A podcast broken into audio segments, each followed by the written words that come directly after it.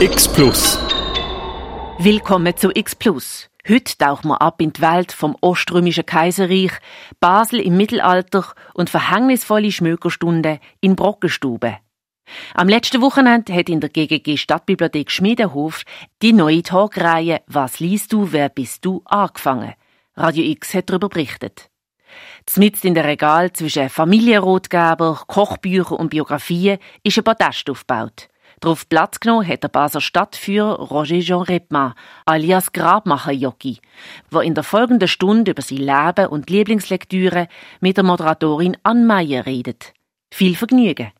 Herzlich willkommen bei Was liest du, wer bist du? Ein Format von der GGG Stadtbibliothek in Zusammenarbeit mit dem Forum für Zeitfragen und der Fachstelle Gender und Bildung von der Reformierten Kirche Basel-Land und Radio X.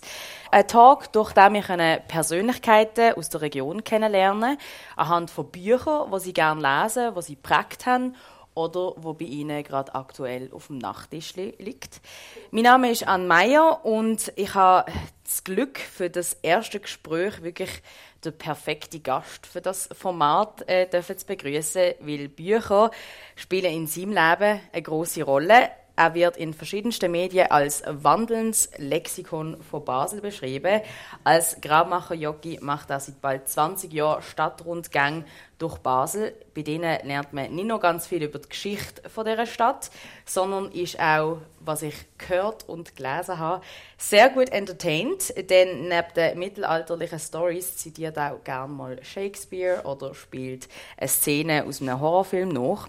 Selber nennt er sich Lokalchronist und Künstler. Angeeignet hat er sich das große Geschichtswissen durchs Lesen von ganz, ganz vielen Büchern. Und eins davon, davon stellt er uns heute vor. Roger Rebmann alias Grabmacher Jockey, herzlich willkommen bei «Was liest du, wer bist du?» Merci, es freut mich, dass ich da sein darf. Danke, dass ich so zuhören Herzlich willkommen aus Publikum in der Stadtbibliothek. Ja, als ich erfahren habe, dass du äh, zu diesem Tag kommst, habe ich gedacht, du nimmst sicher ein Buch mit, wo es um Basel geht. Aber irgendwie macht es Sinn, dass das nicht so ist. Weil gibt es noch irgendetwas über Basel, wo du nicht weißt? Ähm, alles Wissen ist immer ein großer Anspruch. Äh, ich weiß, dass ich nicht weiß. Ich versuche ständig äh, dem entgegenzuwirken, aber wenn ich mal alles weiß, dann äh, hat man doch eigentlich keinen Grund mehr zu leben. Äh, ich schöpfe viel aus dem Allgemeinen und kann dann das einleiten zu Betrachtungen von Basel und der Welt. Also von dem her 80 Prozent von meiner Bibliothek sind Sachen, die nicht mit Basel zu tun haben. Aber ich habe eine große Bibliothek, es sind immer noch genug Basler Bücher, die da sind. Ein so Buch ist eben Byzanz. Das hast du mitgebracht für die Stunde. Äh, Byzanz, die erstaunliche Geschichte eines mittelalterlichen Imperiums heißt von der Judith Herrin. Byzanz, das Reich, wo entstanden ist, wo der Kaiser Konstantin im Jahr 324 genug von Rom hat und äh, beim Bosporus die Stadt Konstantin gegründet hat, heute Istanbul. Das Ziel ein neues christliches Rom, ein Reich, das tausend Jahre existiert hat und geprägt war von römischer Organisation, imperialem Anspruch und einem altgriechischen Erb. 1476 ist äh, das Reich untergegangen durch die Eroberung der türkischen Osmanen. Also das jetzt mal so ganz grob zusammengefasst. Ist es richtig gesehen oder du korrigierst mich einfach bei irgendwelchen Facts oder so. korrigiert keine Dame, aber es ist, ja, 14, gut. es ist 1453. Okay, du hast mein, mein Consent fürs Nein, ich habe gedacht, das sind noch Ausleger gesehen, weißt du, kleine Nachfeldzüge bis zum endgültigen Schluss. Das ja. schon richtig. Gut. Ja. Stimmt nicht? 51. 51, okay, siehst du. 53, 53? 53? 53. 1476 sind meine Informationen. Aber ja, wenn man die ganzen zusätzlichen Nachfeldzüge, die noch gesehen sind, in Ägypten, Nahen Osten etc. Aber es ist so. Der Fall Konstantinopels. Also auf jeden Fall hat es das, äh, das Reich 1000 Jahre gegeben und es ist sehr, sehr viel passiert. Du hast mir erzählt, dass du eine Wissenslücke gehabt hast, was Byzanz angegangen ist. Warum, hast, warum denkst du, hast du die gehabt? Äh, ich habe großes Allgemeinwissen. Und Rom ist viel drin früher Mittelalter, aber irgendwie, wenn ich von Byzanz gehört habe, dann bin ich immer von diesen Zerrbildern prägt gesehen, wo einerseits äh, römische Neid und andererseits Chronisten, ja, Byzanz, die mit ihren Ikonen und Eunuchen und ihrer Dekadenz.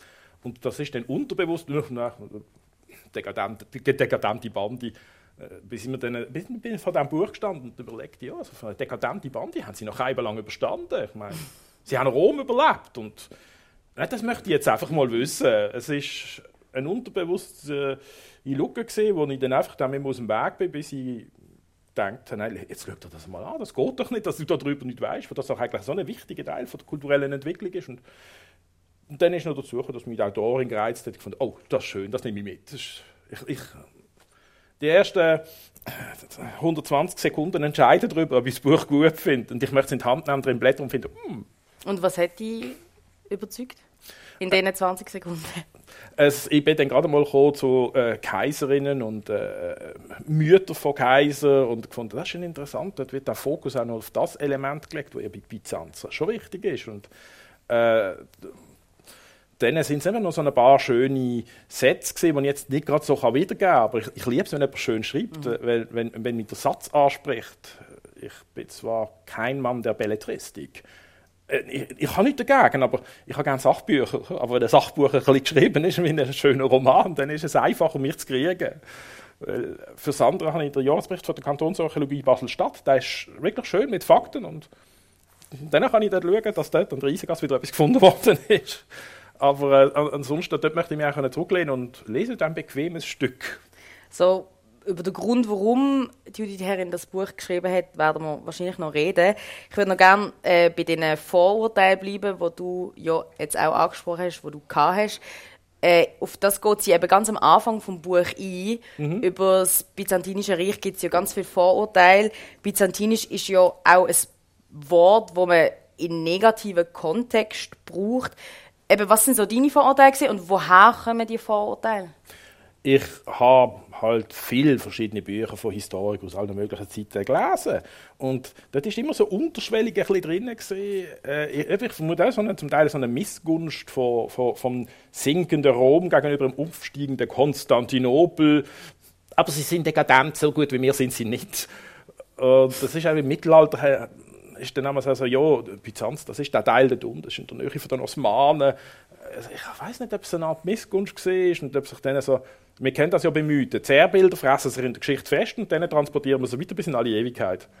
Und irgendwie ist das bei mir so unten. Vielleicht habe ich verkehrte Historien gelesen. Vielleicht ist mein Horizont nicht weit genug gesehen. Aber auf jeden Fall ist es nicht gesehen, bevor ich das gelesen habe. Jetzt ist an diesem Horizont auch wieder eine kleine Sonne, die ich anschauen kann. Also vielleicht sollte man das noch äh, betonen. Also eben die Vorteile sind eben das, was du gesagt hast, aber eben dann auch so ausschweifender Reichtum. Ja Intrigen, also nichts, was man, nichts, was man Rom in Rom nicht auch hätte können vorwerfen können. Wieso ist jetzt dort schlechter? Also das ist... Das, äh, ja gut, ich vermute mal, das sind ihre Sünden und das sind unsere Sünden. Ihre Sünden sind schlechter, weil sie sind nicht mehr. Also das Ziel von dem Buch ist auf jeden Fall, die Vorteile aus der Welt zu schaffen. Das ist, denke ich, äh, äh, mit dazu. Also es bringt Licht rein und wenn Licht in einer Sache drin ist, dann haben Vorurteile weniger Platz. Mhm. Gehen wir doch jetzt ein bisschen zu dem, was dich so interessiert an der Geschichte von Byzanz, wo ich dich gefragt habe, was äh, die Kapitel sind, die dich vor allem interessiert haben, hast du ein Kapitel griechisches Feuer genannt. Das mhm. ist eine Waffe im byzantinischen Reich. Was ist das griechische Feuer und warum hat dich das so äh, packt? Ah, das Kapitel, äh, ich glaube, die Autorin hat es halt darunter gestellt, es geht ja auch um General, um strategische äh, Überlegungen und äh, wie können Byzanz militärisch überleben. Und äh, sie hat in den Mittelpunkt als griechische Feuer gestellt, wo äh, im Prinzip der Flammenwerfer ist, wo man von einer Galeere auf die andere über können. Also das hat Gegner gehabt, die das furchtbar gefürchtet haben. Es war neu, gewesen, man kann es nicht löschen. Und äh, das ist ein Geheimnis, das sie sehr lange haben können hüten. Das ist ewig lang gegangen, bis man dann mit experimenteller ähm, Archäologie herausgefunden hat, wie es funktioniert. Aber einmal haben Gegner von ihnen alles erbeutet, was sie brauchen. Das Gerät, äh, das Brandmittel, aber wenn man es nicht im richtigen Verhältnis eingesetzt hat, ist dann das Zeug zum Tor geflogen. Und äh, es ist halt ein bisschen symbolisch dafür, sie sind also dort, sagen wir, wehrtechnisch weit vorne dabei gewesen. und sie haben auch äh, militärisch haben sie Feldherren gehabt. Das werden ja ein paar Eunuchen genannt. Das ist auch so wieder etwas. Das ist auch so, oh, Eunuchen, keine ganzen Männer, die nicht bärtigen. Dann hat, ist ja angehaftet. Die haben ja, eine sehr wichtige, äh, die haben ja eine sehr wichtige Rolle gespielt am Kaiserhof, oder? Was ist der, der Beamtetitel? Herr des kaiserlichen Schlafgemachs.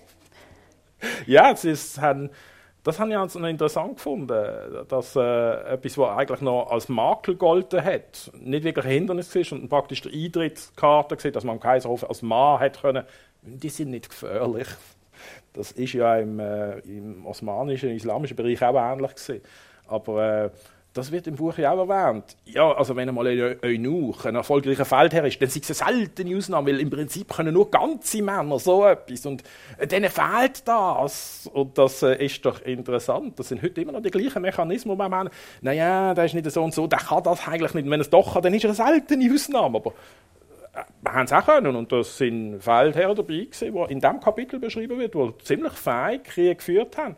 Was für einige Gegner eine ziemlich schändliche Sache ist. Jesus von einem neuen geschlagen. Nicht nur geschlagen, sondern auch noch von einem neuen geschlagen. Das Kapitel ist eigentlich interessant und schön, um ein bisschen Vorurteil aufzulösen. Mhm. Dass äh, eben die Sache mit dem, ja, es ist selten ein Einzelfall. Wie wir haben früher gesagt, es ist zwar eine Frau, aber die kann es übrigens auch. Schon allein der Vorsatz, es ist zwar eine Frau, aber sie kann es auch. Über die Frauen von Byzanz werden wir sicher noch reden, weil mhm. auch das war etwas gewesen, wo du gesagt hast, das ist auch ein Grund gewesen, warum du das Buch ausgewählt hast. Mhm. Reden wir jetzt noch mal eben so ein bisschen über, ähm, warum der Ort auch so wichtig ist. Also der Standort von Byzanz, also beziehungsweise Konstantinopel, ist ja auch sehr wichtig zu erwähnen, besonders was Handel angeht. Was ist das Spezielle an der Region? Also ich habe jetzt nur das wissen, was ich aus diesem Buch, ich muss wahrscheinlich noch zehn weitere, damit ich als Experte überhaupt ein bisschen erzählen kann. Also aber was ich aus dem Buch heraus entnommen habe und was mit dem anderen Allgemeingewissen kam, ist, es ist halt, der Konstantin hat da an einer Ecke, an einer strategisch günstigen Ecke, es ist dort unten, Ecke vom Mittelmeer, Dardanellen, äh, äh, äh, heute noch geopolitisch wichtige Sache. Und äh, für den Handel, man hat aus Ägypten die Kornkammer, hat man das Getreide bezogen. Also, wenn man den Teil vom Mittelmeer will beherrschen, ist das wichtig. Und dann haben wir noch Ärger gekriegt mit den Venezianern, die ebenfalls äh, Adria, Mittelmeer haben wollen beherrschen. Dann sind die Konflikte gekommen. Aber gerade eben so das Geostrategische, äh, das äh, Konstantinopel liegt dort, wo jetzt Istanbul ist. Und wir haben dort die Meerenge. Das, äh, dort ist jetzt heute Türkei und äh, dort haben wir jetzt schon wieder so eine, eine Machtlinie. Im Moment äh, es ist eine NATO-Flanke und in der aktuellen Entwicklung ist NATO-Flanke wichtig. Also wir müssen mit einem dortigen Machthaber, der sagen hat, möglichst gut auskommen, weil der sitzt an einem wichtigen Punkt, also dürfte er unverschämte Forderungen stellen. Und hat vielleicht ein bisschen, wie das Konstantin gesagt hat, da bauen wir Stadt, das ist ein guter Ort. Und es wirkt immer noch nach. Mhm. Und äh, von dem her, es ist, äh, naja, vielleicht ist das auch so wenn man sich viel damit befasst, dann eben so Linien, wo man einem dann wieder denkt, ah, ja, das geht auch auf Byzanz zurück. Also Byzanz hat mehr eben mit heute eigentlich zu tun, als man, als man, als man denkt. Oh ja, gerade jetzt. Also weil Judith Herren sagt ja auch immer wieder, ähm, dass Europa, so wie wir es heute kennen, nicht möglich wäre ohne Byzanz. Was denkst du, was sie damit meint? Hätte Konstantin Byzanz jetzt in Spanien gegründet, dann wäre das alles ganz anders gegangen, denke ich, bin ich mir sicher. Und Byzanz ist auch durch seinen Standort gewachsen und es ist näher an den, an den Gegnern im Osten, an den Perser, die immer gefasst sind. Der Kaiser hat dort in der Nähe sein und das hat dann später noch äh, die Trennung von West- und Ostrom ausprägt und es sind zwei Kirchen entstanden und äh, die Kirchen sind an ihren Konflikten gewachsen oder haben sich gerieben. Also das Europa kulturelle, so wie wir es haben, ist schon durch das durchgewachsen. Und da haben wir es wieder. Äh, Byzanz, Konstantinopel, Hagia Sophia, der orthodoxe Glaube, der dort entstanden ist und dann auf Wanderschaft gegangen ist. Für die, die es nicht wissen, was ist Hagia Sophia? Ah, das ist, äh, das ist eine großartige Kirche in Konstantinopel. Sagen Sie dem heute nicht so, wenn Sie dort sind der Machthaber hat es nicht gern, wenn man das so Es ist jetzt heute die Hauptmoschee von Istanbul. Und wo, fri wo früher noch. Äh, ja, ähm, äh, Hagia Sophia. Wo früher noch äh, christliche Kirche war. Also ja, ist ja als christliche Kirche gegründet worden und dann eben zu einer Moschee geworden, dann zu einem Museum und jetzt wieder eine Moschee. äh, aber Geschichte, wir wollen schauen, wie es in 50 Jahren aussieht. Aber dass von dort aus der, der Glaube so ausgestrahlt hat, aufgewandert ist bis auf Kiew, wo man auch lange geleuchtet hat, der orthodoxe Glaube, und so weit gestrahlt hat, dass er Wladimir und die benachbarte Rivalin Moskau erreicht hat und sich dann die Achsen ergeben hat bis dort rauf, äh, vom orthodoxen Glauben, der heute auch wieder eine Rolle spielt, auch im Politischen. Wir haben den orthodoxen Glauben dort, wir haben auch in Serbien, wo er wirkt. Das, das, das geht bis in die heutige Politik rein. Und das jetzt in deren Achsen in Kiew rausbricht, was jetzt wiederum für Moskau schwierig ist, das sind Elemente, da sieht man, dass die Geschichte aus vielen kleinen Mosaiksteinen zusammengesetzt ist und eigentlich auch unsere Gegenwartsgeschichte sich nicht einfach als gesamtes Andy Warhol-Druck mit ganz klaren Farbflächen, sondern sehr viele Mosaiksteine, die da eine Rolle spielen. Es gibt keine einfache Lösung für Konflikte wie da. Und ich weiß auch keine Lösung. Aber ich sehe, wo gewisse Wurzeln drin sind. Und äh, sehen Sie, das ist jetzt, Byzanz ist praktisch täglich in den Nachrichten, wenn es jetzt um den Krieg geht. Mhm. Zum Beispiel. Warum denkst du, ist in so der Allgemeinbildung Byzanz nicht so ein Begriff? Oder warum, du hast ja selber sogar gesagt, dass du Wissenslücken gehabt hast. Ja, das war fast schon wissentlich gesehen. Wissentliche, ja, Byzanz. Ja, komm, nein, nein, das ist jetzt, ja, es ist immer so, so gesehen, dekadent äh, oh, die haben Söldner gebraucht, uh, die haben Skandinavien gebraucht, wo, ja, also die eigene Wache, die sie aus der Skandinavien angeworben haben. Es ist, ich bin mal berührt worden davon. Ich hatte einen Nachbar, gehabt, ähm, ähm, Familie aus dem Libanon, und der Hassan, ich bin der, ich bin der, ich bin der Hausmeister. Die sind eingezogen, Hassan und Fatima, das sind so klischeehafte Namen. Und begegnen Hassan, Fatima hat sich darüber beklagt, oh, Hassan weiß einfach nicht, wie man, wie man das Kellerabteil einräumt. Ein verdammt Puff, alles kreuz und quer übereinander. Und dann habe ich ihr geholfen, äh, Hausmeister. Sie war eine, eine gläubige Frau, gewesen, also sie hat ihre Haare verhüllt. Und äh, ich habe die Leute das Titel kennt. Sie äh, hat, hat das eigenen Willen da. Ihre Schwester hat das nicht gemacht, aber sie selber schon. Ah, aber sie hat sich können, wie jede Frau über einen Mann aufregen, was nicht in Ordnung, nicht angekriegt, das Kellerabteil ordentlich einzuräumen. Und als ich den Hassan das erste Mal gesehen habe, der Mann sieht aus wie ein Dän, rothaarig, bärtig. dann haben wir ein bisschen bleibt und er gesagt, ja, seine Vorfahren gehen zurück auf die Agrargarde, auf die byzantinischen Söldner, wo dann, ich, oh, das ist interessant, also wie das Klischee, dass ihre rothaarig sind. Nein, eigentlich die sind schwarzhaarig. Und das ist dann aber dann äh, ist man wieder von so etwas berührt und dann äh, merkt man eben, ah, das ist auch so ein Stück Byzanz gesehen. Und äh, wenn dann viel so Nadelstich zusammenkommen, kommt irgendwann das Interesse, dass man dann findet, oh, jetzt kaufe ich mal etwas und lese es. Und dann kauft man natürlich noch später weiter. Jetzt habe ich gerade das Buch über Istanbul gesehen, wo das auch behandelt. Das wird ich mir wahrscheinlich auch anschaffen. Äh, so eine tausendseitige Schule. Ja, von einer englischen. Archäologin hat, äh, ich verfolge auf Twitter, Bethany Hughes, und die schreibt sehr schön. Und das habe ich schon immer, und jetzt habe ich die in Russland gesehen. Du hast sie schon mal erwähnt. Ja. Lies ich denn auch das ganze Buch?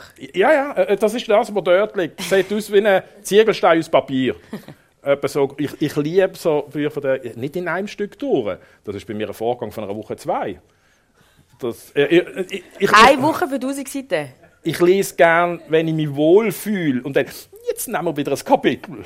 Es ist nicht so, dass ich intensiv dran und es durchhaue, weil ich auf eine Prüfung schaffe, sondern äh, es liegt dann bei mir auf dem Nachttisch oder auf dem, äh, auf dem Küchentisch. Ich hätte gerne dein Lesetempo, das ist wirklich beeindruckend. Bei dir ist es etwas anderes, du schaffst da drin, während ich... Ja gut, aber verstehen tust du ja trotzdem, das merkst du ja. aber weißt du, dann läuft es parallel. Okay. Ist, aber bleiben wir jetzt... Ivan Denisovic von Solzhenitsyn liegt neben Orlando Figes im Krimkrieg, liegt neben einem Comic, den ich mir gestern einen Bücherbrock gekauft habe, nicht alle... Be Schwierig. Bleiben wir jetzt aber bei diesem Buch, bei Byzanz. Du hast ja den Kaiserhof auch schon erwähnt. Byzanz hat einen grossen Kaiserkult gehabt. Der Kaiserhof war ein Ort, wo man gesellschaftlich aufsteigen konnte, wo das Volk nöch beim Kaiser können sein aber auch eben ein Ort der vielen Rituale. Und die Rituale gibt es heute noch. Und da würde ich sehr gerne ähm, dich fragen als Experte, wo sieht man denn die byzantinischen Rituale heute noch? Ähm, sag nicht Experte. okay, als, als Enthusiast. Also, ja, genau, als Liebhaber. Äh, nein, also, äh, äh, äh, Salbung vom König, bei der König, ist schon etwas gesehen, wo in Byzanz angefangen hat. Das, äh, das gesalbte Haupt, das, äh, da berühren wir auch wieder Basel. Der Kaiser Heinrich, der am Münster da ist, mit der Kunigunde. Kunigunde war die erste, die auch gesalbt worden ist. Vorher war es so, der Kaiser wird gesalbt, sie wird Kaiser fertig. Der Papst lenkt keine Frauen an, sie sind unrein. Dort hat dann Heinrich gefunden, lass sie so lieber und salb sie auch Wieso? Du weißt, wir, wir lange keine Frauen an. Lass, wenn sie nicht salbst, dann bist du die ganze Zeit Papst gesehen. Du weißt, ich mach's. Und dann ist sie auch gesalbt worden. Und das Salben vom königlichen Haupt, das äh, hat laut ihr nicht wie in Byzanz. Und es wird demnächst eine Rolle spielen. Meinen der Charles III. wird gesalbt werden demnächst.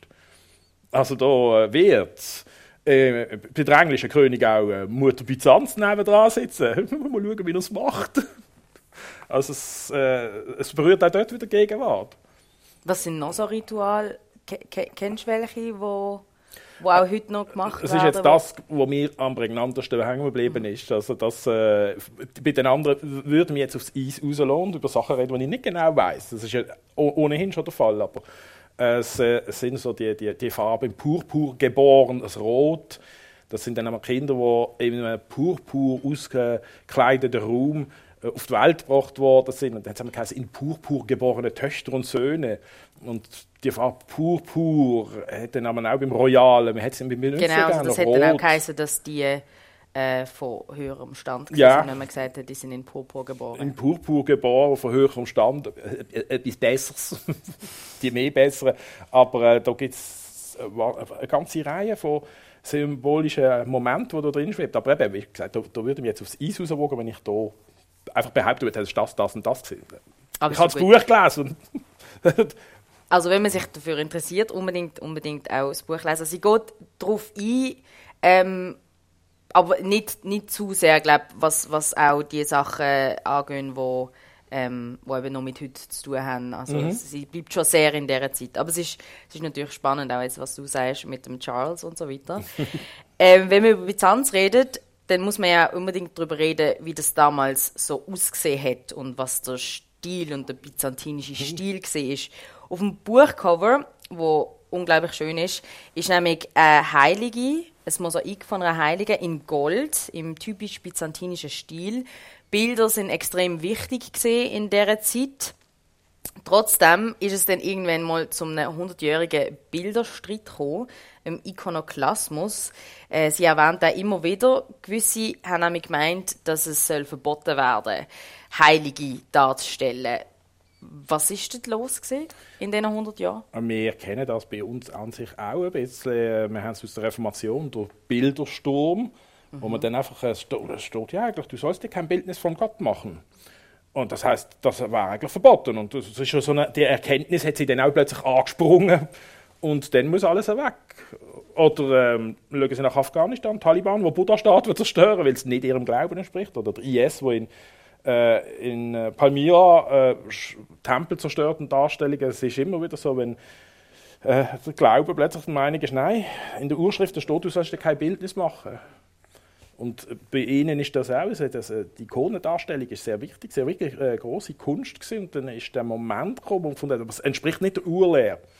Was aber eine vorübergehende Zeit war, ist, es ist offenbar zu tief verwurzelt. Gewesen. Ich meine, da sind Leute verfolgt worden, die Ikonen malen. Und man hat daheim mhm. heimlich dann halt ganz kleine Ikonen angeschaut, die man wieder können verschwinden Und wir kennen es praktisch in jeder Glaubensrichtung, wenn dann einmal etwas verboten ist, äh, wenn dann einmal Kruzifix verboten sind oder in England seinerzeit und um, äh, der König, der dann einfach das nicht hat haben mit diesen Priesterlöchern, wo man in den Landsitz hatte, wo der Priester ab können, weil er heimlich ist gekommen, ein Glaube predigen, der plötzlich veraltet war. Also das ist etwas, was sich überall so begeben hat. Und nur Byzanz ist durch die Phase durch und im Prinzip ist nachher wieder neu erstarkt. Aber das ist wirklich äh, ist so gewesen, dass Ikonenmaler verfolgt, gefoltert und umgebracht worden sind. Und damit man die Verehrung von den Ikonen äh, abschafft. Also das ist ja schon ein Bilderverbot gewesen. Und es ist immer verdächtig, wenn Kleriker sich so sehr von etwas gefördert fühlen, dass sie von Menschen umbringen, dann, äh, dann haben sie Angst. Man hat sich dann irgendwann auf einen ähm, Kompromiss geeinigt, dass mhm. man darf Heilige malen, aber man darf nicht den Künstler verehren oder das mhm. Bild, sondern man muss das verehren, was dargestellt ist. Ja, ja, es ist durch. Das, das, haben wir mal in der Schule schon gehabt. In den 70er Jahren mit dem Schulunterricht hat die Lehrer gesagt, eine Ikone ist drunter gestanden, durch die Hand des. Mhm. Dass der, der Künstler hat das Werk ist eingegeben und er ist nur das Ausführende. Mhm. Und das ist mir dort schon, das ist dann da so ein Déjà-vu. Moment, den Satz habe ich doch schon mal gehört. Ich bin Fräulein Kaufmann, 1978.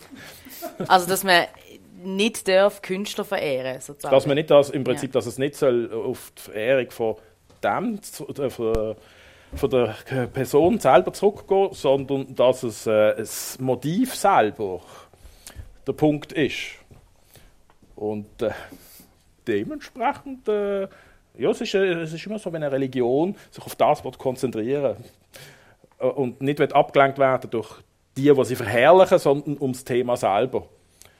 Aber gerade wenn wir das Katholische anschauen, was wäre die katholische Kirche, was wäre Rom ohne die ganzen Meisterwerke, ohne Michelangelo? Das, äh, irgendwann lernt dann die Religion mit dem umzugehen und dann kann man nebeneinander koexistieren und es bringt wunderbare Sachen hervor. Ich glaube, es ist immer so ein bisschen Krisenzeit, wenn eine Religion Angst hat wegen so etwas. Mhm. Dann äh, haben wir Angst, dass die Bühne muss geteilt werden muss. Ich glaube, das ist dort auch so der Fall gewesen.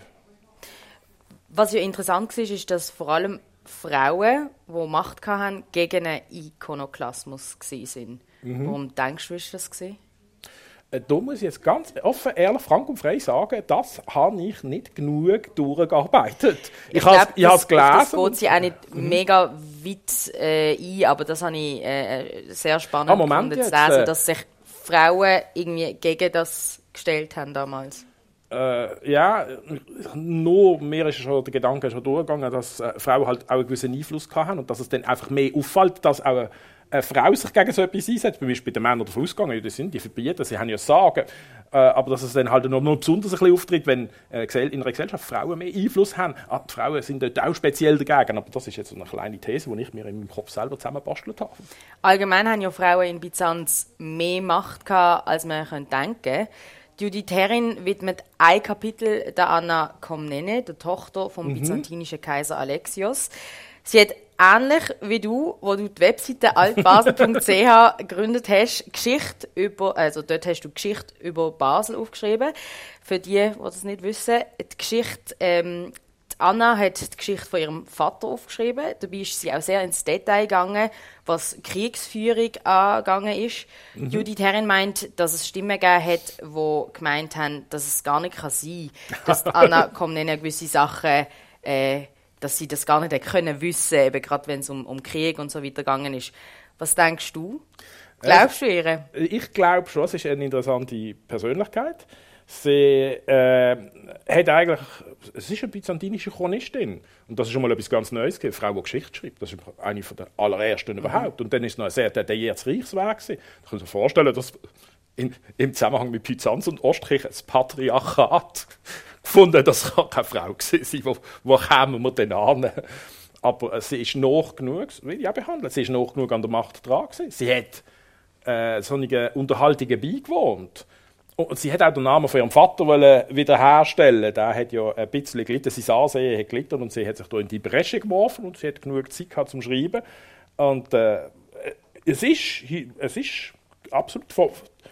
Die Informationen hat sie gehabt. Und sie hat auch äh, wie eine, gebildete Frau Verstand, auch eine schöne Art zu schreiben und äh, den Spruch beherrscht. Also, es spricht eigentlich nichts dagegen, außer das Vorurteil, das kann doch eine Frau nicht gemacht haben. Also äh, Judith Herrin sagt auch, wie in, in was für ein sehr ähm, äh, in einem schönen Altgriechisch sie das mhm. geschrieben hat und wie bildet sie auch war. Ja. Ähm, hat es so Frauen in Basel auch gegeben, im Mittelalter, wo vielleicht unterschätzt worden sind? Ja, wir haben in Basel, das ist, äh, der Punkt ist eigentlich der, es hat so Frauen immer wieder ein bisschen gegeben. Nicht natürlich, ich äh, kann nicht sagen, wir, wir haben im Mittelalter Frau mit der Strahlkraft von einer byzantinischen Adelsfrau, aber äh, wir haben, wir müssen sagen, Basel ist halt schon ein bisschen Provinz, geschichtlich gesehen. Aber auf dieser Ebene haben wir auch Frauen gehabt, die durchaus viel bewirkt und viel geschaffen haben. Das Problem ist, die Bücher sind von Männern geschrieben worden. Und die reden gerne über sich selber. wir sind jetzt an einem Punkt, wo wir öfters auch anschauen, was Frauen angeht. Also beispielsweise, ähm, äh, gut, ich selber jetzt äh, am Münster eine Kaiserin Anna und ähm, äh, wie hat die Frau geheißen? Die Vibrandis Rosenblatt. Es reden alle vom Ökolampad. Schön, aber äh, kein Ökolampad ohne Vibrandis Rosenblatt. Keine Frau, die ihm äh, Druck stärkt, wo Ich weiß das selber. Ich bin ein, ein erfolgreicher Ex-Mann und wäre heute noch nicht, wenn meine, meine Frau mir nicht würde, äh, die Buchhaltung machen würde. Sie sind bei der Scheidung gesagt, los, du bist Künstler, du kannst nicht mit Geld umgehen. Ich will nicht, dass du verhungerst, das will ich nicht. Macht sie weiterhin mit Buchhaltung. Kommen sehr gut aus miteinander. Aber äh, eben so eine äh, Vibrandis Rosenplatte, sie hat lange einfach nicht den Platz gekriegt, weil man schaut auf eine Ökolampat. Aber da hätte ich keine Reformation können machen wenn sie nicht da gewesen wäre, wenn sie ihn nicht unterstützt hätte. Und das haben wir viel. Äh, das ist auch ähm, ähm, ähm, Anna von Rothberg. Das ist die Frau, die der äh, Ziboler Hof der Universität überlassen hat, damit die 1460 dort hat Uni einrichten Das war die Witwe von einem reichen Kaufmann.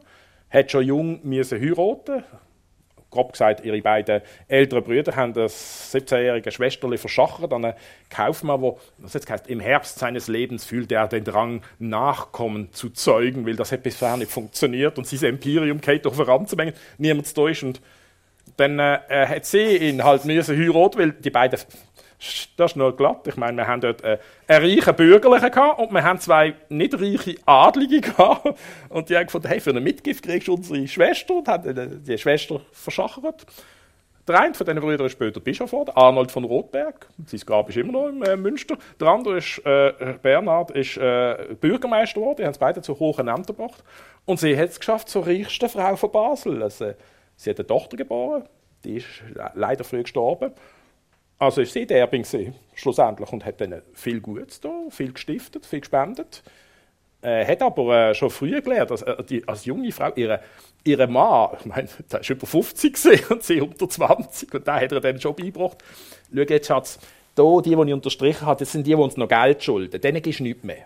Und wenn die wieder auftauchen, sagen sie, sagst du, sie sollen zuerst Schulden zurückzahlen. Und äh, die hat das kaufmännische Handwerk von der Pike auf gelehrt und sie ist dann nicht allein da gestanden, als er gestorben ist. Und die hat, die hat gewusst, wenn du verschenken musst du schauen, dass es reinkommt. Und hat dafür gesorgt, dass es reinkommt. Und hat schon früher, also im Kloster von der Kartäuser in Glei Basel, äh, eine große Stiftung gemacht. Äh, in dieser Zeit ist es so, dass das Wort von einer Frau allein zählt nicht viel vor Gericht. Sie braucht einen Vogt, einen Vormund, einen Beistand. Und dann ist die junge Witwe halt zum Kartäuserkloster. Ja, Sie, Prior, ich würde ja gerne etwas stiften. Aber wir werden halt erzählen von Ihrem Arbeiten. Das Problem ist, ich habe noch keine Form und, und äh, das ist wichtig für eine Stiftung. Und dort der Prior gefunden, also wenn es an dem sollte, sollte es doch nicht scheitern, wenn Sie eine Vormund suchen. Ich mache das sehr gern. Und fortan hat sie eine Vormund gehabt, wo, wo genau, das war wie ein Bodyguard. Also wenn die beiden Brüder kommen, Schätzchen, wir haben einen neuen Mann gefunden. Das ist tatsächlich so gewesen. Die haben sie neu verheiratet, um sich Geld unter den Nagel rissen. Wir haben einen neuen Mann gefunden. Hört, würdet ihr bitte über meinen Vormund mit mir, weil ich habe... Äh, könnten, Prior, könnten Sie schnell reinkommen? Madame, stören Sie die beiden Männer. Gehen Sie bitte aus und wenden Sie sich an mich, wenn Sie eine Audienz haben. Adieu, Dankeschön. Ich bin der Bischof von Basel. Schön. Adieu.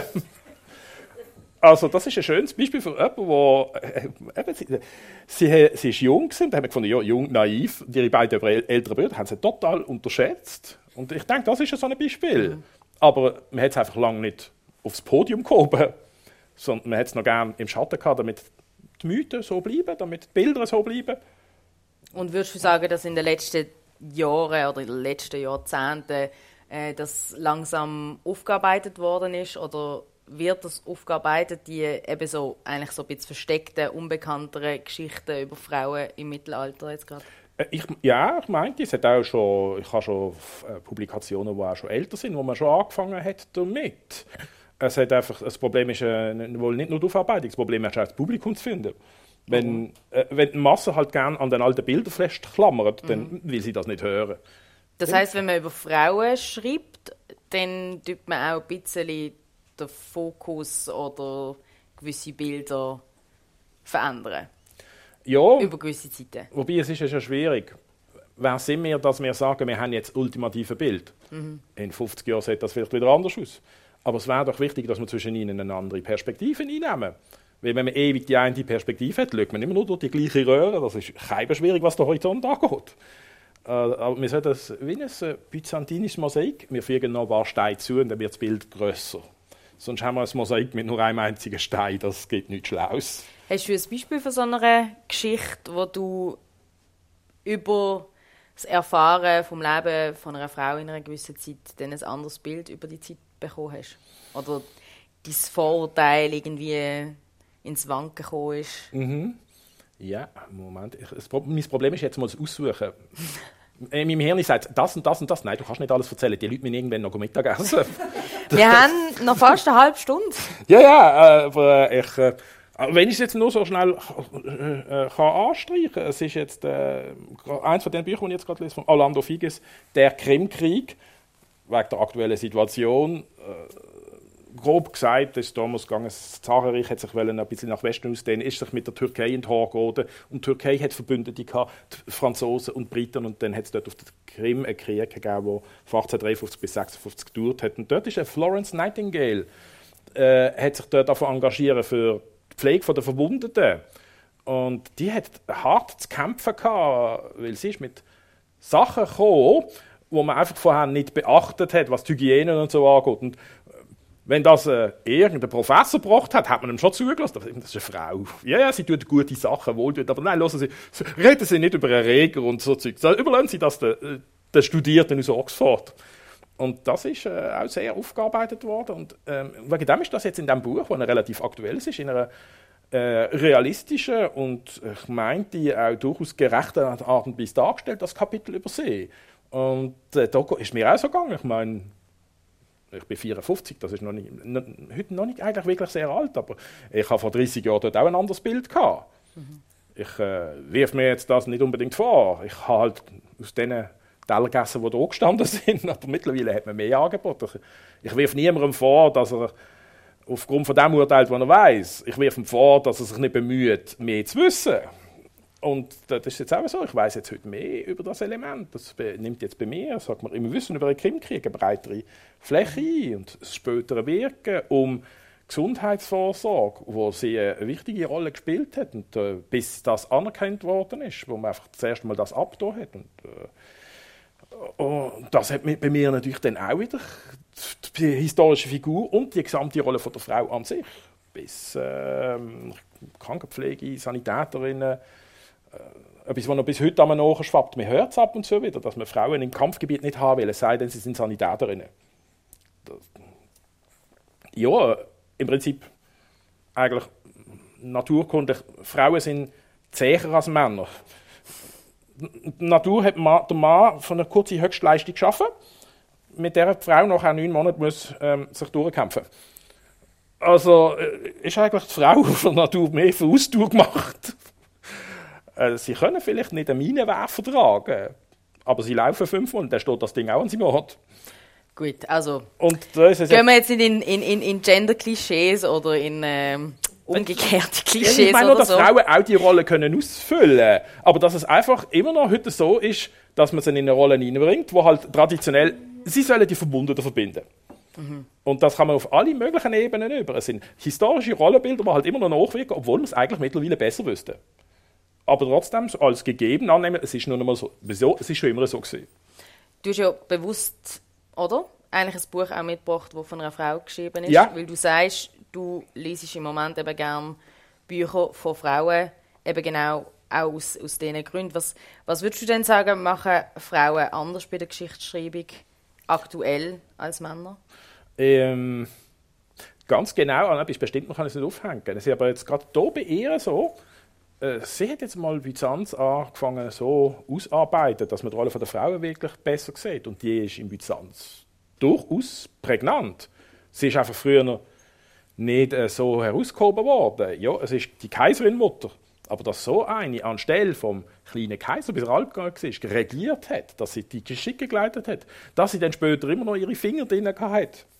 Naja, es gibt auch mal Mütter, die Hätte Woody Allen nicht gesagt, erwachsen bist du erst, wenn deine Mutter gestorben ist. Gut, aber Woody Allen möchte ich lieber jetzt nicht reden. Ah, so, äh, wir, müssen, wir müssen das Werk vom, vom Autor trennen. und, und, und ich weiss, dass äh, meine Mutter fragt auch noch nach... Nach Woody Allen? Nein, nach mir.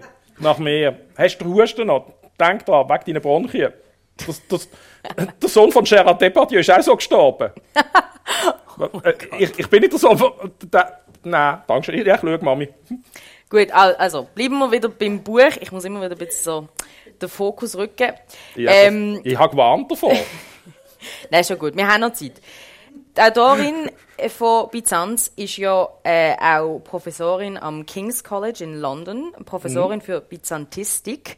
Am Anfang vom Buch, das ist ganz schön, beschreibt sie eine Anekdote, wo zwei Bauarbeiter während Arbeiten an ihrem Institut bei ihr ins Büro reinkommen und sie wortwörtlich fragen, was ist Byzantistik? Was äh, machst du da eigentlich genau? Und das hat sie dann inspiriert, das Buch zu schreiben, also ein Werk zu machen, wo das Wissen über die Zeit eben auch Leute zugänglich macht, die kein Vorwissen haben. Und das ist ja auch so das Ziel bei deinen Rundgängen, also das sollten alle gut verstehen.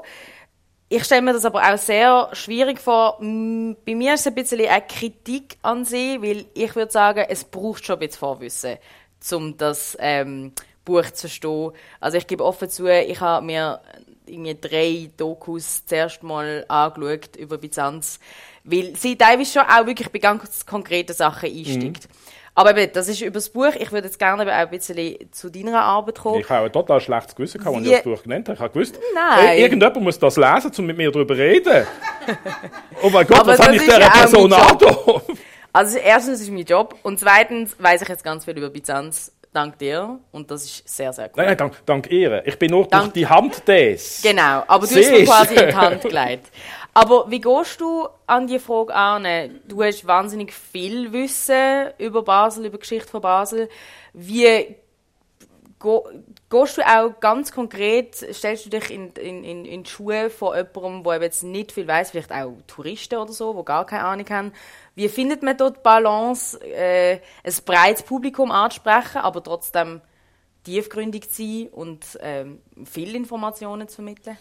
Bei einer Führung äh, entscheiden die ersten zwei Minuten darüber, wie ich das dann mache. Ich, ich lade das erste Mal aus, wie, was sind das für Leute? Kommen sie von da? Äh, wie sind sie drauf? Sind es Leute, die den ganzen Tag geschafft haben und der Chef gefunden haben, wir machen jetzt oben eine Stadtführung und eigentlich möchten sie schon essen? Mhm. Oder sind es Leute, die an einer Matinee am Morgen kommen und aufnahmewillig sind und dann muss man das immer ein bisschen abstimmen. Mhm. Und äh, ich mache es so, dass ich während der Führung an äh, einzelne Anekdoten und Ereignisse aufhänge und noch unterhaltsam mache. Das habe ich in England gelernt. Das, äh, das unterhaltsame Element und am Schluss gibt es eine Textdokumentation auf zwei Seiten noch vielleicht mit einem ausgesuchten Stich, wo eine Ansicht von der Stadt, wo man das und das sieht, wo dann das Ganze ein bisschen tiefer behandelt ist.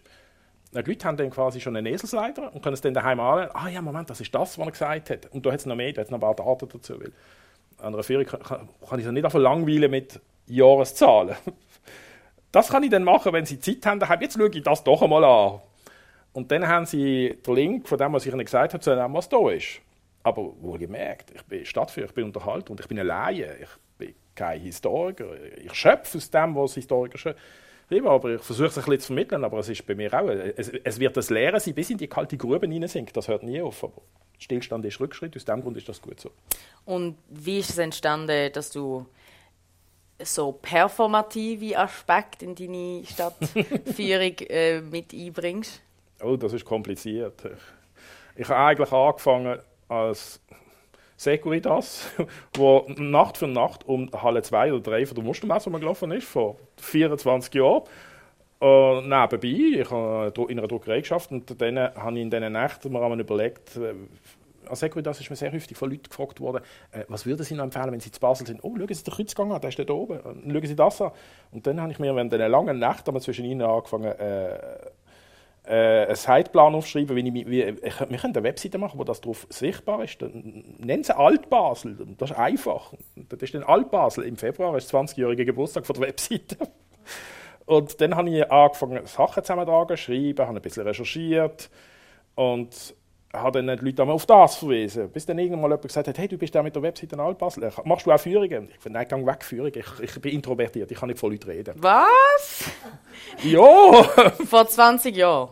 Vor 20 Jahren. Ich, äh, ich, das kann ich mir nicht vorstellen. Ich kann immer noch am besten reden, wenn, wenn ich der Grabmacher-Jockey bin. Ah, du versteckst dich quasi... Das ist dann der, wo in, in, ja, ich, genau, ich bin, ich bin der Grabmacher-Jockey, das geht einfach. Mittlerweile habe ich es gelernt, so zu reden.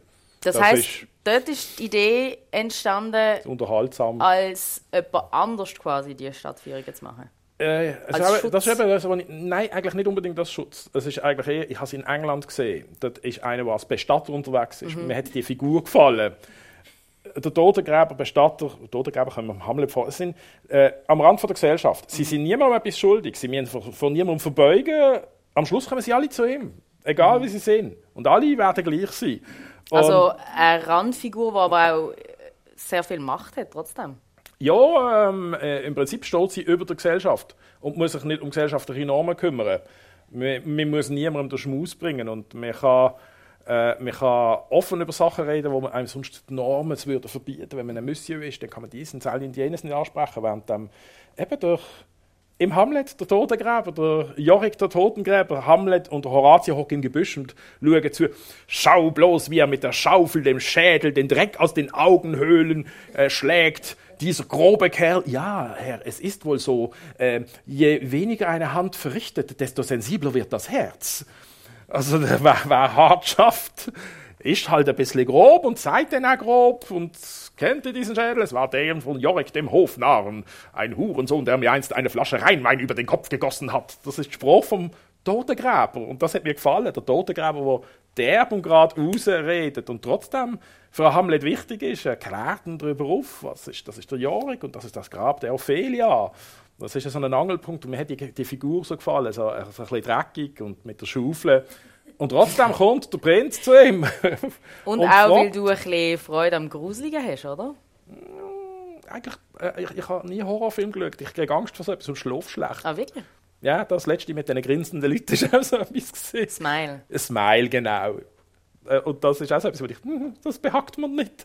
Ich bin diesbezüglich schon ein bisschen wei- Aber die. Geschichten, die du so erzählst auf deinen Stadtführungen, sind ja schon ziemlich happig, Amen, oder? An sich schon, ja. Das äh, ist halt. Aber es ist etwas anderes, wenn du erzählst. Als Ja, wenn ich es erzähle, kann ich es noch ein bisschen schön buttern und unterhaltsam machen und ein bisschen, so wie ich es selber auch würde hören.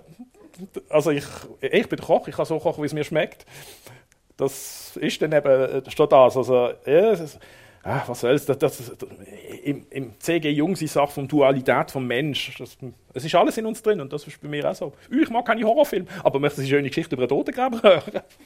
Würde es dich auch reizen, mal äh, andere Rollen einzunehmen? Oder bist du jetzt eigentlich auch ein bisschen der Grabmacher Jogi Nein, das ist manchmal, es, es hat so eine, langsam so eine kleine Teilung gegeben. Ich habe zeitweise mal äh, für Basel Tourismus einen Mönch gespielt. Wie war das? Gewesen? Das ist, das, das ist noch glatt gesehen. Ich habe Franziskaner ausgesucht, weil das äh, Franziskaner Laienbruder, das war nicht ein Mönch, ein Laienbruder. Ich habe einmal den Mönch gemacht, da haben wir sogar eine Tonsur geschnitten. Das hat Kopfdeckel gebissen, bis das wieder nachgewachsen ist. Also du gehst voll Ja. wie der Christian Bale mit Ja, körperlicher Veränderung. Total rein und es muss so, äh, eben, hey, nein, das, das muss, sonst ist es nicht richtig. Dann habe ich gefunden, okay, ich, ich bin ein Laienbruder, die haben sich keine Tonsur geschnitten. Aber du weißt schon, dass es auch so falsche Glatzen gibt, die man sich machen kann, oder? Das ist inakzeptabel. Okay, okay, also Method Acting. Aber es ist, ich kann eins sagen, ein Sonnenbrand mit oben ist eine ekelhafte Sache. Ja, das musst du dann schon eincremen. Das ist schon, aber ich meine, ein toxischer Mann läuft doch nicht um und gräbt sich den Kopf ein. Der steht da und kriegt einen Sonnenbrand. Es ist, ich kann sagen, es ist, es ist Gras drüber gewachsen. Okay. Aber im Moment ist der Grabmacher-Jockey also in einer Spaltung drin, manchmal. Was heißt das? Äh, unter der Woche habe ich die Schaufel dabei und gehe im Arbeitskleid. Aber ich habe am Wochenende angefangen, im Winter ist das hilfreich gewesen. Habe ich, ähm, schon vor ein paar Jahren, man hat einen Zylinder an und äh, man hat einen Gehstock. Man- Wie wenn man zur Kirche geht, wie das früher noch so der spezielle Tag ehren. Und äh, wenn ich jetzt einmal so unterwegs bin an der Wochenende, dann äh, ist das so ein bisschen Kontrast zum arbeitenden Totengräber mit vom 19. Jahrhundert. Und das andere hat man auch schon gesagt, das ist aus- wieder Onkel Scrooge aus, der, aus dem Dickens seiner Weihnachtsgeschichte, Ebenezer Scrooge, wobei mir auch schon jemand gesagt hat, sie sehen aus wie der Jack the Ripper. Und ich, woher wissen Sie das? Das hat man nie gesehen. Aber ich stelle mir das so vor, das ist jetzt kein schmeichelhaftes Bild, ehrlich gesagt. Aber es, äh, mir gefällt die Person, die Person auch, weil ähm, der Grabmacher, der Totengräber, ist derb. Während ähm, hat jetzt den Zylinder und den Gehstock, das verpflichtet ist der mit dieser Kleidung verpflichtet ist ein Gentleman. Das wirkt sich sogar aus, wenn ich ins Tramli einsteige. Dann steige ich dann zieht man zuerst den Hut ab und dann drückt man auf den Knopf und dann lässt man selbstverständlich der Dame den Fortschritt. Der Vortritt. Der Vortritt. Oder man steht auf, wenn eine Dame reinkommt und keinen Sitzplatz hat. Es kommt über mich. Also du verschmilzt dann auch mit deiner, mit deiner Rolle. Ja, ich glaube, gegen so etwas gibt es Psychopharmaka. Aber, aber es ist ja so, ich genieße es. Also wir sind jetzt wieder so ein bisschen abdriftet, weil ich würde aber gerne noch ein bisschen über die Werdegang etwas erfahren, weil ich habe äh, natürlich über dich recherchiert und ich habe gelesen, dass du eigentlich schon als Kind in der Schule in Geschichte ein Sechser nach dem anderen gemacht hast. Das ist nicht gelogen. Das Einzige, wo ich richtig gut war. Aber dann hast du trotzdem eine Lehre gemacht als Drucker und hast eben ges gesagt, du hast als Securitas geschafft und als Abwart. Warum hat es denn all diese Umwege gebraucht, bis du gefunden hast, jetzt widme ich mich so meiner eigentlichen Leidenschaft? Das habe ich alles gemacht, damit später, wenn ich mal ein Buch rausbringe, auf dem Buchumschlag das wahnsinnig gut aussieht, wenn man...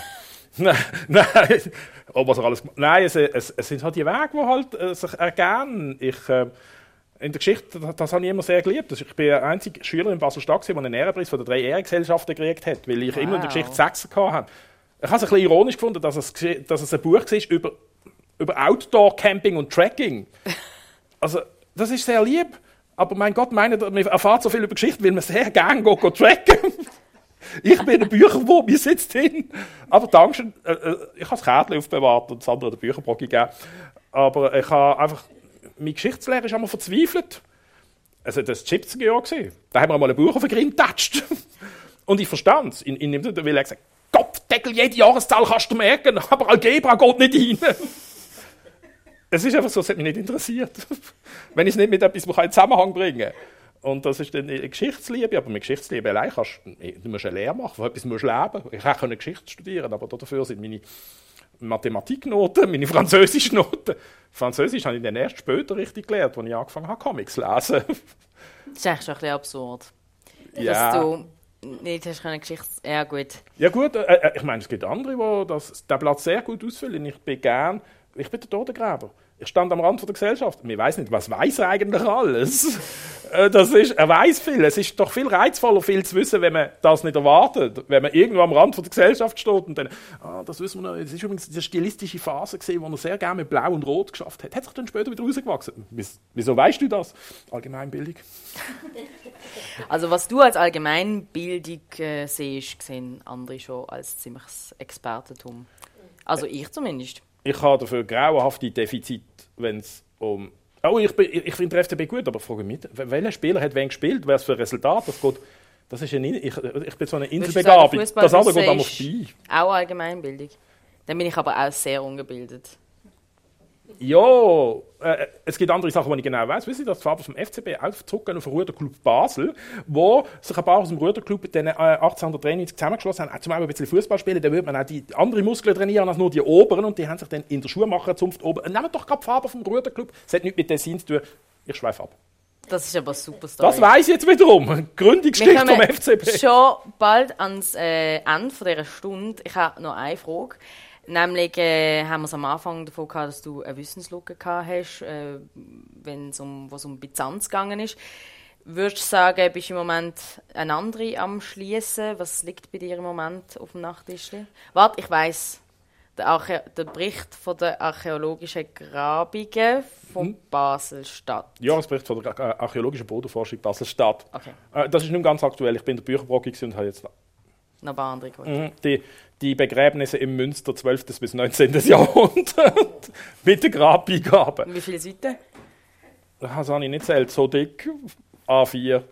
Es ist, es ist hinter noch der Katalog drin. Ähm, äh, Funeral, Bischofsstab. Das ist ein einfacher, nicht so eine teuren. Und so, das, ja gut, aber im Moment habe ich jetzt da von der in die also Istanbul, vor, das will ich auch noch bevor lesen. Bevor du hier angekommen bist, also nein, auf dem Weg quasi zum, zum Gespräch, hast du eigentlich schon wieder deine nächste Lektüre. Es hat sich in den 48 Stunden in der letzten schon, ich gehe in Bücherbock, ich bin angegangen zum acht Bücher abgeben, die ich eigentlich schon lange nicht mehr habe. Oder sie gehören zu einer Serie, wo ich jetzt die ganze Serie habe. Und, äh, und Geschenk von lieben Leuten zu Weihnachten war nicht wirklich, das ist so wie das Trekkingbuch ich, ich habe es ja nett gefunden, ein Kochbuch für Hobbits, aber äh, ich, ich koche nicht wie ein Hobbit. Und schön und habe das Kärtchen behalten und das Buch dann halt abgegeben. Sehr schön, jetzt hast du wieder ein bisschen Platz geschaffen.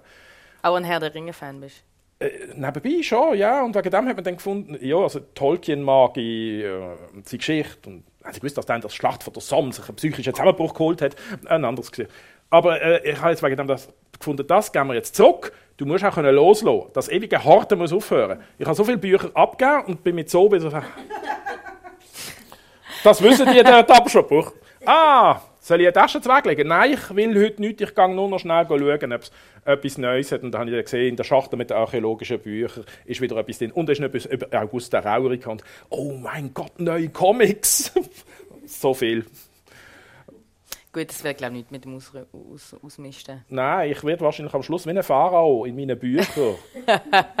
Oder wie ein Wikinger auf dem Schiff Aber ich mit allen Büchern gern, Ich würde sehr gerne mal deine Bibliothek sehen. Vor allem stelle ich mir vor, dass man eigentlich gar nicht mehr, das ist jetzt ein bisschen blöd, wenn wir wortwörtlich in einer Bibliothek sind, aber wenn man zu dir kommt, eigentlich gar nicht in die Bibliothek muss. Weil Nein, zumindest, was alles, was Geschichte angeht, kann man bei dir auslehnen. Ich merke mir Tugend das und Terror das habe ich auch. Sehr interessant. Für die, die das jetzt als Podcast hören oder dann am Radio, wir sitzen hier tatsächlich mega passend zwischen den Gesellschafts- und Geschichtsbüchern. Und ich merke auch immer, wie du so überblinzelst. Ja, ich habe, mir fällt es wahnsinnig schwer, aufmerksam dir zu folgen. Du hast das gleiche Problem wie mein Mathematiklehrer. Nein, es ist jetzt eigentlich recht gut gegangen. Du, du weißt, das funktioniert, ein Buch auf den Kopf schlagen, dann bin ich wieder konzentriert. Das, das Konzept Minuten. ist mittlerweile äh, pädagogisch auch überholt, zu Recht. Würde ich auch sagen. Ich habe äh, noch die Möglichkeit, äh, Fragen aus dem Publikum entgegenzunehmen, falls es Fragen gibt zum äh, Buch, aber natürlich auch, ähm, wenn ihr wenn Fragen stellen am Roger über Stadtrundgang, über seinen Werdegang, über irgendeine Zeit von der Geschichte. Ich bin mir sicher, du hast äh, Antworten auf praktisch jede Frage. Was haben Sie das Jahr für Feierungen auf dem Programm? Ah, ich habe ein bisschen umgestaltet. Es sind jetzt, äh, jetzt im Moment wieder sehr beliebt äh, die über Fasnacht, äh, den Fasnachtsrundgang von der Bäumlegasse oder über den Münsterplatz. Hört bei den Mucken auf. Äh, ich muss immer ein bisschen umgestalten. Führungen können sie nie lang gleich behalten, weil sie haben eine Führung, sie hat sich schön eingespielt, zack, ist eine Baustelle dort. Kommst nicht mehr durch. Ich habe daheim einen napoleonischen Stadtplan mit, mit blauen und roten Stecknödeln. Dort kannst du im Moment nicht durch, dort geht es auch nicht, musst du umbauen. Und aus dem Grund muss man dann halt umgestalten und muss etwas Neues machen. Aber jetzt das Jahr ist äh, im St. St. Johann unten, rund um St. Johannstor. Das ist auch mit der Niederlassung der Johanniter und dem alten Spitalfriedhof, der dort war. Ich suche es dann einmal so aus, Sachen, die man gar nicht mehr sieht. Weil wer durch den St. Johannspark geht, der denkt vielleicht gar nicht daran, das war einmal ein Friedhof, der Spitalfriedhof. Und die Hälfte hat man geborgen. Das habe ich gelesen im Jahresbericht. Also sie gehen wahrhaftig über Leichen, aber es ist der Weg ähm, alles vergänglich. Und das ist im Mittelalter übrigens üblich gewesen. Man hat gezeigt, dass man sich in den Willen Gottes fügt. Schreitet über mich hinweg. Erde zu Erde, Asche zu Asche. Fehlt uns an Demut. Ähm, hat das einigermaßen beantwortet? Ich sagen, ich finde es ganz toll, was sie machen. Und äh, ja. die Seite Alt Basel, also das ist natürlich schon. Oh, merci vielmals. Ja. Merci. Also, wir haben wirklich auch Fans im Publikum. Ich möchte mich ganz, ganz herzlich bei dir bedanken, Roger. Merci es war äh, nicht nur ein großartiger, bereichernder Talk, gewesen, sondern ich möchte mich einfach wirklich ganz herzlich für die Begegnung bedanken. Es hat mir mega Spaß gemacht, mich im Vorfeld zu diesem Talk mit dir und deinen Interessen zu befassen. Und ich sehe es eben wirklich auch in den Gesichtern äh, von den Leuten im Publikum. Deine Neugier und deine Begeisterung für dieses Fach ist wirklich unglaublich inspirierend und ähm, wirklich kostbar weil ich da einfach an dieser Stelle unbedingt noch gesagt habe.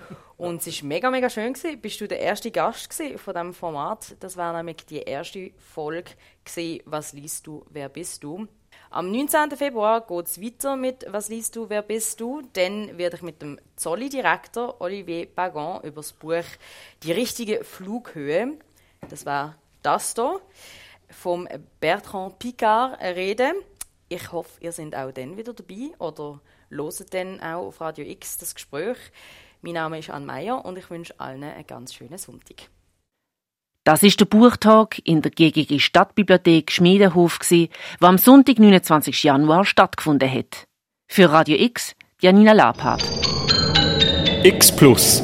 Am Donnerstag um 6 und am Samstag um 1. Nur hier auf Radio X.